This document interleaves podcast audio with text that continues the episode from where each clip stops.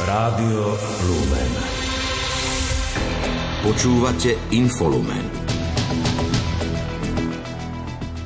Návrh novely trestného poriadku je podľa dočasne povereného ministra spravodlivosti Viliama Karasa v súčasnej podobe nepriateľný. Zástupcovia konferencie biskupov Slovenska a Slovenskej katolíckej charity zmonitorujú projekty v irackom Kurdistane. Rusko napriek správam o útokoch tvrdí, že prímerie na Ukrajine dodržiava. Kiev tvrdí opak.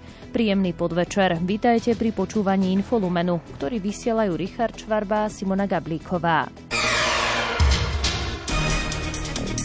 Domáce spravodajstvo.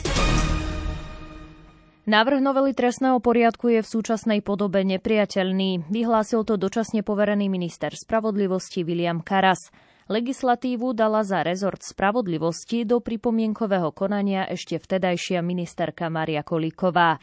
Subjekty vzniesli k návrhu 501 pripomienok, z toho 248 zásadných a 5 hromadných. Trestný poriadok je ešte citlivejší ako trestný zákon. Je oveľa citlivejší a v podobe, ako je dnes, je nepri, nepriateľný. Z odborných kruhov, zo všetkých možných kruhov. Ak by som mal čas ešte pol roka, tak by som ho dotiahol. Aj by som chcel. Len chcel som založiť tzv. tú dôveru odbornej komunity práve na trestnom zákone a ak by sme túto vec dnes uzavreli a dostal by som možnosť a mandát ešte pokračovať aj s trestným poriadkom, tak ja by som to s touto skupinou veľmi rád urobil, lebo by bol vyvážený.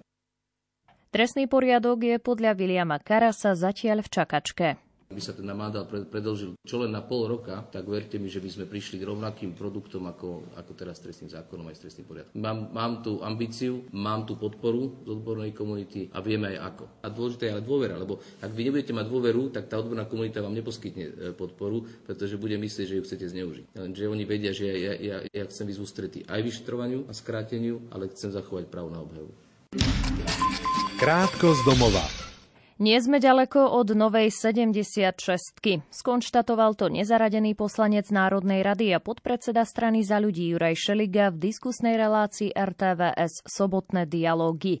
Ozrejmil, že rokovania o možnej novej väčšine v parlamente vedie dočasne poverený premiér Eduard Heger. Nezaradený poslanec z hlasu SD Erik Tomáš naďalej vidí jediné riešenie v predčasných voľbách. Výzvou v tomto roku bude podľa dočasne povereného ministra životného prostredia Jana Budaja aj dokončenie zonácií vo zvyšných národných parkoch. Plánuje sa aj prechod odborov starostlivosti o životné prostredie na okresných úradoch spod ministerstva vnútra do kompetencie Enviro Resortu. Povedal to v rozhovore pre TASR. V okolí 42 škôl v rámci celého Slovenska budú zisťovať mieru znečistenia ovzdušia spôsobenú dopravou. Školy boli vybrané v rámci prvej výzvy projektu Life IP zlepšenie kvality ovzdušia. Tá sa zameriava na mesačné informatívne meranie oxidu dusičitého v okolí meských či obecných škôl. Projekt implementuje Ministerstvo životného prostredia. Situácia v obci Jasenie v okrese Brezno je v súčasnosti po veternej smršti pokojná. Ľudia však stále odstraňujú škody, ktoré spôsobila. Potvrdil to starosta Marek Kordík a tiež pripomenul, že obyvateľov zasiahlo nepriaznivé počasie v noci zo štvrtka na piatok. Detský komisár Jozef Mikloško prijal od začiatku svojej pôsobnosti na úrade komisára pre deti do konca minulého roka 173 podnetov. Väčšina prípadov sa týkala dlhodobých rodičovských konfliktov, ktoré si vyžadujú veľa času a nie je možné ich riešiť rýchlo. Riešime samozrejme rodičovské dohody, to znamená systémové riešenie dlhotrvajúcich a takých deštrukčných rodinných konfliktov, ktoré vedú veľkému ubližovaniu deťom. My sa snažíme nájsť systém, ako čím skôr dospieť, aby manželia teda dospali, teda tí manželia alebo tí rozhádzajúci sa, rozchádzajúci sa, dospeli nejaké dohode v prospech dieťaťa. Pre zefektívnenie riešenia podnetov podpísal detský komisár dohodu o spolupráci s generálnou prokuratúrou a zároveň nadviazal úzku spoluprácu aj s prezidiom policajného zboru.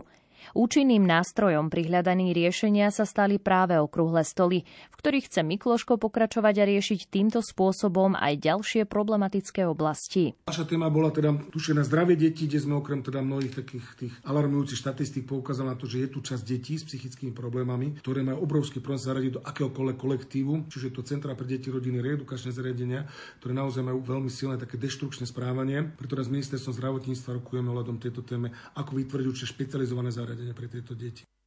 Detský komisár riešil aj prípad rómskej komunity Angimlin v Michalovciach, kde sa v bytovom dome zrútilo schodisko, následkom čoho museli zbúrať celú bytovku.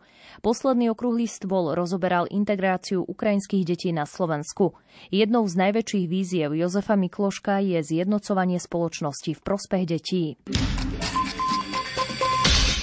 Veriaci, ktorí sa riadia julianským kalendárom, začali včera sláviť Vianoce, známe aj ako rusínske Vianoce. Podľa ščítania obyvateľov domova bytov 2021 žije na Slovensku 63 556 Rusínov, ktorí sa hlásili k rusínskej národnosti alebo ako ďalšej národnosti rusínskej.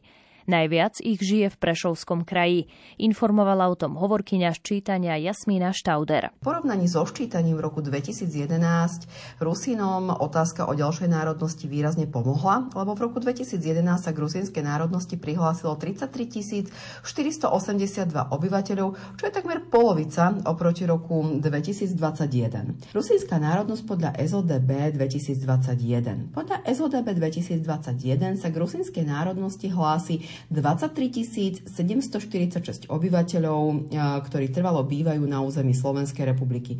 Tento počet predstavuje 0,44% populácie. Najviac Rusínov žije v Prešovskom kraji. Tu sa k rusínskej národnosti hlási až 19 601 obyvateľov a tvoria 2,42% obyvateľov kraja.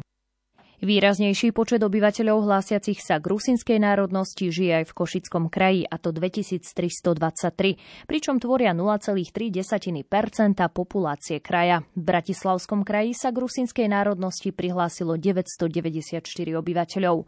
K rusinskej sa ako k ďalšej národnosti hlási viac ako 39 tisíc obyvateľov, čo predstavuje 13% populácie. Opäť Jasmina Štauder. Najmenej obyvateľov si uviedlo rusinskú národnosť národnosť v kraji Trenčianskom. V tomto kraji sa k Rusinom hlási len 129 obyvateľov. Ďalšia národnosť Rusinom výrazne pomohla.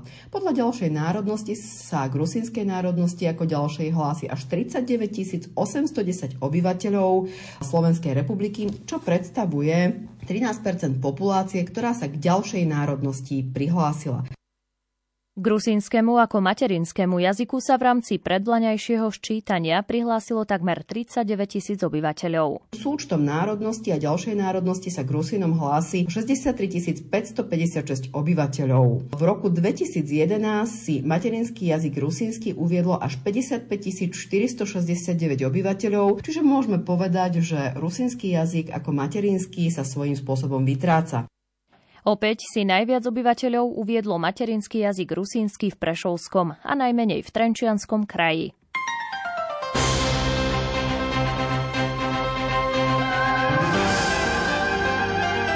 Z cirkvi.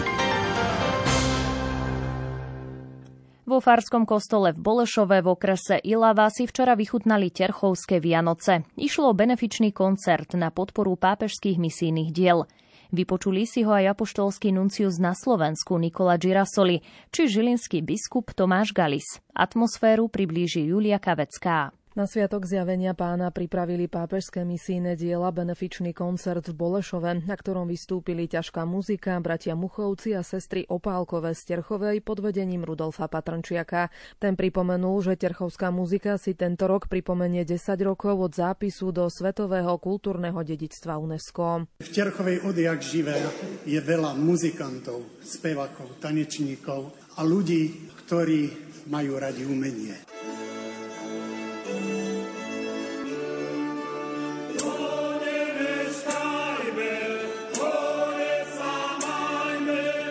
Koncert si vypočul aj apoštolský nuncius na Slovensku Nikola Girasoli, podľa ktorého hudba robí dobre každému srdcu. Ďakujeme týmto našim umelcom, ktorí nám darovali túto krásnu vianočnú hudbu. Hudba vždy vzbudzuje entuziasmus a radosť. A my aj potrebujeme našu vieru žiť s radosťou a entuziasmom. Entuziasmo. Žilinský biskup Tomáš Galis rovnako všetkým zaželal, aby boli nositeľmi radosti. Myslím, že je to naozaj obohatenie. Keď som tak videl, ako tu deti e, keď sa jednotlivé pesničky spievali, ako, ako boli rozradosnené, lebo to je naozaj blízke srdcu. Bohu. Výťažok z koncertu poputuje na podporu projektov pápežských misijných diel, hovorí národný riaditeľ Ivan Kňaze. Projekty pápežských misijných diel, ktorých je 177 v 14 krajinách. Celkový výťažok z koncertu pre misijné diela dosiahol sumu viac ako 3200 eur. Na Slovensku máme už 60 árií dobrého pastiera. Ide o priestor, kde sú deti spoznávajú sveté písmo a liturgiu prostredníctvom katechez dobrého pastiera. V Lani na jeseň otvorili atrium pre deti od 3 do 6 rokov vo farnosti svätého Mikuláša v Sliači.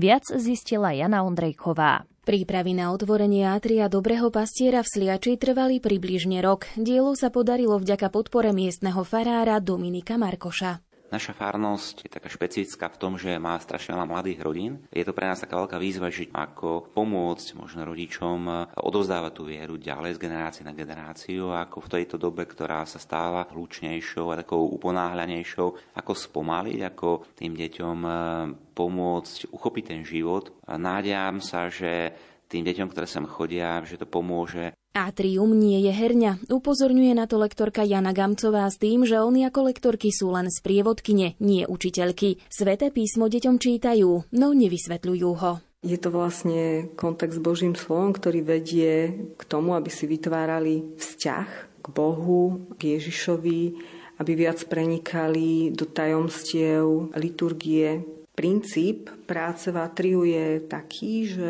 pracujeme v tichu, aby sme dokázali počúvať Boží hlas, aby sme sa dokázali koncentrovať. Lektorka Sliackého atria Terézia Repáňová je mamou troch synov. Katechézy dobrého pastiera pomáhajú jej rodine rásť vo viere. Pre mňa je veľmi dôležité, že v atriu sa naskytuje možnosť pre dieťa rásť vo vzťahu s Bohom. A to takým spôsobom, že nie ja mu vysvetľujem kresťanské pravdy, ale on sám svojou prácou učí sa spoznávať, aký Boh je k nám. Skupina zložená zo zástupcov konferencie biskupov Slovenska a Slovenskej katolíckej charity navštevuje od včera do piatku 13. januára iracký Kurdistan. Projektový manažer Charity Hugo Gloss hovorí, že cieľom cesty je navštíviť lokálnych partnerov, s ktorými spolupracujú na pomoci ľuďom v núdzi už od roku 2015 a zároveň zozbierať podklady na nové projekty, ktoré môžu byť podporené zo zbierky KBS, ktorá bude v katolických kostoloch na Slovensku 26. marca. Do Iraku vyrazil s výkonným tajomníkom KBS Ivanom Ružičkom a členmi Charity Jánom Koštom, Moresom Gagim a Martinom Ondrušom. Cesta nadvezuje na podobné cesty v minulosti. Pokračujte, povedal pápež František členom misijnej služby mládeže Sermik, ktorí boli dnes prítomní na audiencii vo Vatikáne, i tým, ktorí boli pripojení na diaľku. Pápež v príhovore zdôraznil význam posolstva spojeného s arzenálom mieru, kde mladí ľudia môžu zažiť bratstvo, dialóg a prijatie, ktoré dnešný svet tak veľmi potrebuje. Na začiatku stretnutia svätý Otec vyzdvihol skromné začiatky veľkého projektu, ktorý sa rozšíril do viacerých krajín. Pápež František vo svojom príhovore poznamenal, že veľké veci sa začínajú s nami, božími snami, ktoré začnú realizovať ľudia. Správy zo sveta.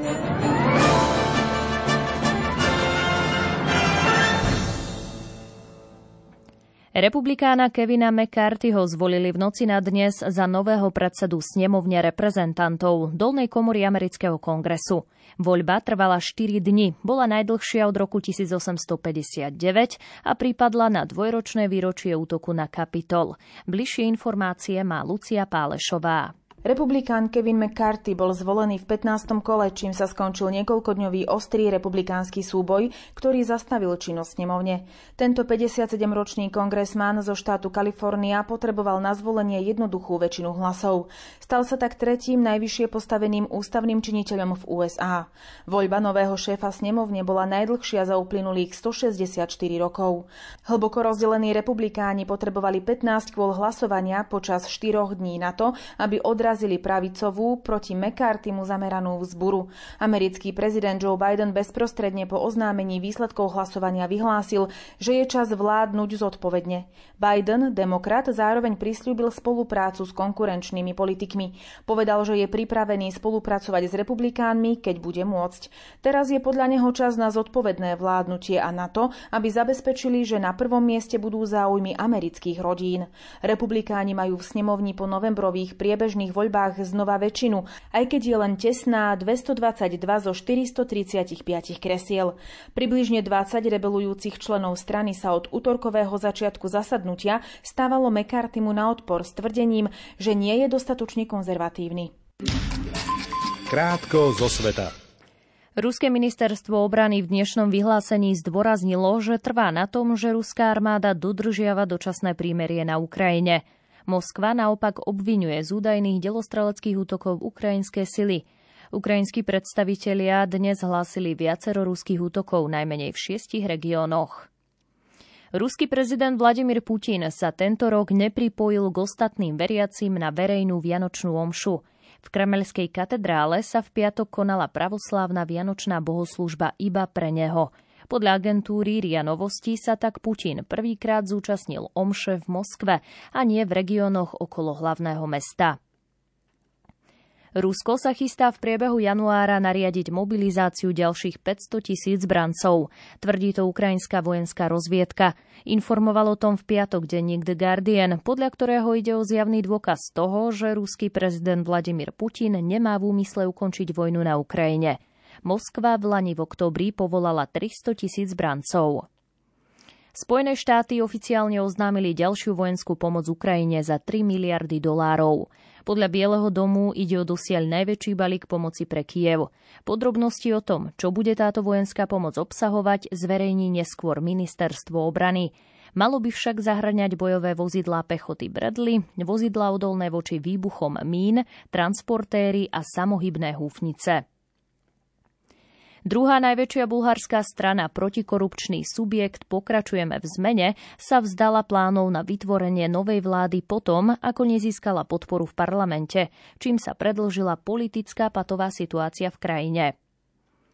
Nemecko vyzvalo svojich obyvateľov, aby do Číny cestovali len v nevyhnutných prípadoch. Obáva sa totiž prudkého nárastu nových prípadov nákazy koronavírusom, ktorý táto azijská krajina zaznamenala po náhlom uvoľnení niektorých opatrení. Čína sa pritom z hľadiska cestovania zajtra opäť otvorí ostatným krajinám sveta potom, čo Peking nedávno zrušil svoju striktnú politiku nulovej tolerancie covidu, ktorá znamenala prakticky uzatvorenie čínskych štátnych hraníc. Najvyšší iránsky vodca Adayatollah Ali Khamenei vymenoval nového policajného šéfa krajiny generála Ahmada Rezu Radána, k čomu došlo necelé 4 mesiace potom, čo sa v Iráne začali rozsiahle protesty vyvolané smrťou Maši Amíniovej. Najvyšší duchovný vodca zároveň nariadil ministerstvu polície, aby si zlepšilo svoje schopnosti a cvičilo a trénovalo špeciálne jednotky na najrozličnejšie bezpečnostné úkony. Mnohé izolované usadlosti v Austrálii sú v dôsledku nedávnych rekordných záplav prakticky odrezané od okolitého sveta. Uviedol to austrálsky premiér Anthony Albans.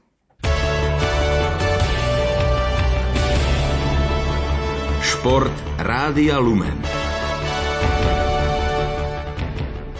Slovenská lyžiarka Petra Vlhová obsadila v dnešnom obrovskom slalome Svetového pohára tretie miesto. V slovinskej Krajinskej gore zaostala o 40 stotín sekundy za Kanaďankou Valery Grenierovou, ktorá slávila premiérové víťazstvo v Svetovom pohári v kariére. Druhá skončila talianka Marta Basinová, ktorá zvýšila svoj náskok v priebežnej kvali- klasifikácii disciplíny. Verila som na 5 určite, pretože keď človek príde s takým náskokom, tak Jasné, môže sa to zmeniť, ale, ale je tam veľká pravdepodobnosť, že človek verí, že bude na pódiu, takže to som sa veľmi potešila, že, že som prišla s takým náskokom a potom vlastne som len čakala, že ako to pôjde. Jasné, ja som spokojná, pretože každé pódium sa ráta a tento rok je to vyrovnané, takže každý chce útočiť, každý chce byť najrychlejší a veľmi sa teším, že dnes to vyšlo opäť na pódium. Američanka Michaela Šifrinová bola šiesta a naďalej vedie hodnotenie svetového pohára. Švajčiarsky lyžiar Marko Odermatt triumfoval v klasickom obrovskom slalome svetového pohára v Adelbodene. Domáci favorit predstihol o 73 stotín sekundy Nora Henrika Kristofersena. Úspech švajčiarských farieb zvýraznil tretím miestom Luak Mejard. Odermatt si upevnil vedúce postavenie v celkovom poradí SP i v priebežnom hodnotení disciplíny. Slovák Adam Žampa nedokončil prvé kolo. Slovenská biatlonistka Pavlína Bátovská Fialková obsadila v stíhacích pretekoch na 10 kilometrov na podujatí Svetového pohára v slovinskej pokľúke štvrté miesto. Na víťaznú švédku Elvíru Obergovú stratila 31 sekúnd po dvoch chybách na strelnici. Bátovská Fialková zopakovala najlepší výsledok v prebiehajúcej sezóne, keď rovnakú priečku dosiahla aj pred dvoma dňami v šprinte. Norský biatlonista Johannes Tingnesbø triumfoval po šprinte aj v stíhacích pretekoch štvrtého kola Svetového pohára. Druhý finišoval Francúz Kentan Fion Maje a tretí skončil Tariej B. Slovák Michal Šima obsadil 56. miesto a nepripísal si žiadne body do hodnotenia Svetového pohára.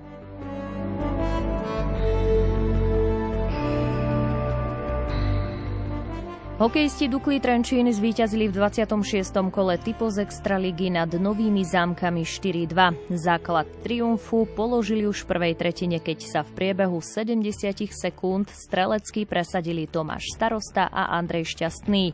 Trenčania figurujú na 9. mieste tabuľky, Novozámčania sú štvrtí.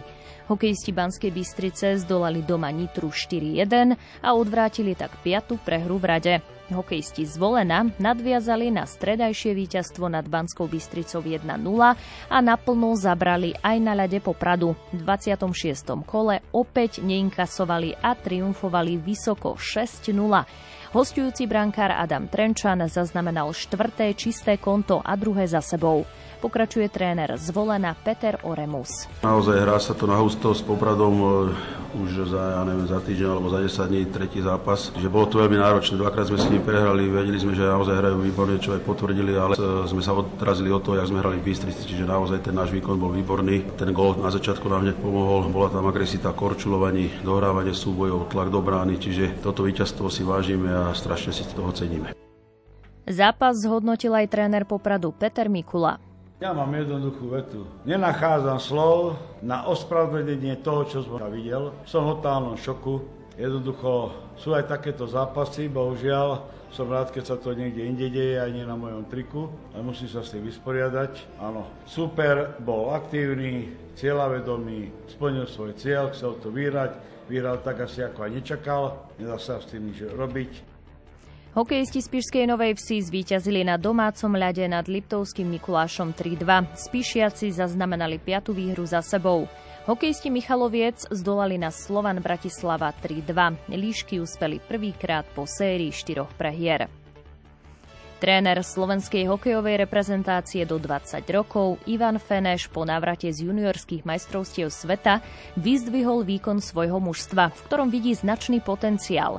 45-ročný kouč uviedol, že mužstvo úspešne infikoval pozitívnou náladou cestou na zápas s Kanadou po nepríjemnej prehre so Švajčiarskom, ktorá stála Slovákov postup z prvej priečky keď som videl tých chlapcov ako pláču, neplakali iba oni, tak uh, bolo cítiť, že naozaj, naozaj chceli sme všetci viacej dosiahnuť a cítili sme, že mohli sme naozaj, boli sme veľmi blízko tomuto, tomuto veľkému úspechu, ale do budúcna, keď sa pozriem na tých chlapcov, tak je tam obrovský potenciál. Ja keď vidím tu teraz Pála Funteka, no pre verejnosť neznáme meno a práve títo chlapci, ktorí, ktorí vyskočili na tomto šampionáte, nielen on, ale ďalej ďalší, Adam Gojan a tak ďalej. Je to obrovská skúsenosť pre nich, nielen, nielen do života, do kariéry, ale aj práve pre slovenskú reprezentáciu reprezentáciu.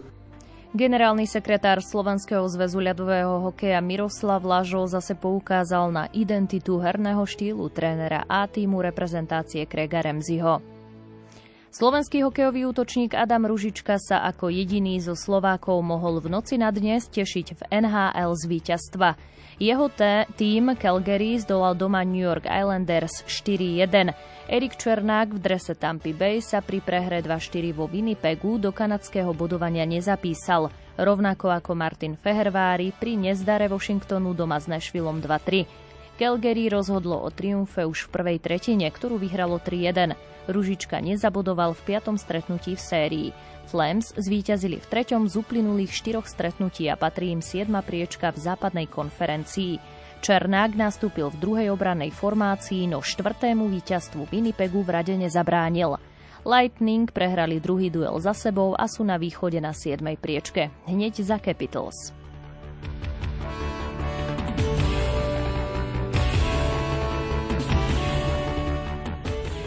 Futbalisti Meška Žilina dnes odštartovali spoločným zrazom mesačnú zimnú prípravu. V nej ich čaká šestica prípravných stretnutí pred ostrým ligovým štartom, ktorý je naplánovaný na sobotu 11. februára proti Skalici. Na úvodnom tréningu sa hlásilo trénerovi Jaroslavovi Hinkovi 28 hráčov. Úradujúcich vicemajstrov sveta vo futbale Francúzov bude aj naďalej trénovať Didier Deschamps. Zmluvu predložil do majstrovstiev sveta 2026.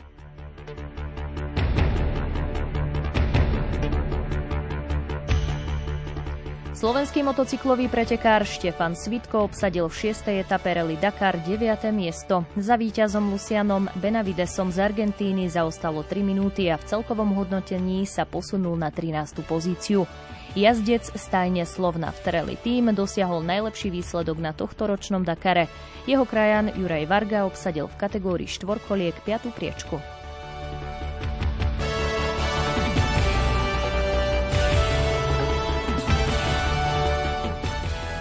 Srbský tenista Novak Djokovic si v semifinále dvojhry na turnaji ATP v austrálskom Adelaide poradil s trojkou podujatia Rusom Danilom Medvedevom 6-3-6-4. Vo finále čaká jednotku turnaja nenasadený Američan Sebastian Korda, ktorému skrečoval duel Japonec Yoshihito Nishioka za stavu 7-6-1-0. Španielský tenista Carlos Alcaraz nebude hrať na Australian Open. Svetovú jednotku vyradilo z úvodného Grand Slamového turnaja sezóny zranenie nohy. 19-ročný Španiel v Lani vyhral US Open a stal sa najmladšou svetovou jednotkou od vytvorenia rebríčka ATP v roku 1973. Počasie Počasie má pripravené Peter Jurčovič. Vyzerá to tak, že prílet teplého vlhkého vzduchu bude pokračovať, takže tentokrát už začneme takým tým hmlistým počasím, ktoré by malo prevažovať, ale nemusí to byť zase celý deň. Sem tam sa aj oblačnosť zmenší a potom teplota by mala vystúpiť asi tak na 7, 8, maximálne do 9 stupňov. Čiže trošku, trošku menej ako má byť dnes na začiatku budúceho týždňa zatiaľ žiadne nejaké ochladzovanie. To znamená na pondelok zase asi tak maximálne na juhu 10 stupňov, v útorok asi tak 8-9 stupňov, v stredu možno už trošku menej, asi len 7 stupňov a aj vo štvrtok 12. aj tam ešte to tak vychádza na takých 6, 7, 8 stupňov. Takže No asi, asi to naozaj na nejaké práve zimné počasie tak skoro nevyzerá, nebude vyzerať. Sem tam budú sa vyskytovať zrážky, to by mohlo byť možno tak každý tretí deň, keď bude prechádzať nejaký, e, nejaký front. Nemusí byť len teplý, môže byť aj studený, ale ani ten sa tam neprináša nejaké ochladzovanie. Večerný program bude patriť relácii od ucha k duchu, v ktorej bude moderátor Pavol Jurčaga diskutovať o Danteho božskej komédii, konkrétne šiestom speve z časti Peklo. Relácia začína o 20. hodine 15. minúte. Nerušené počúvanie aj ďalších programov Rádia Lumen želajú Richard Čvarba a Simona Gablíková. Do počutia.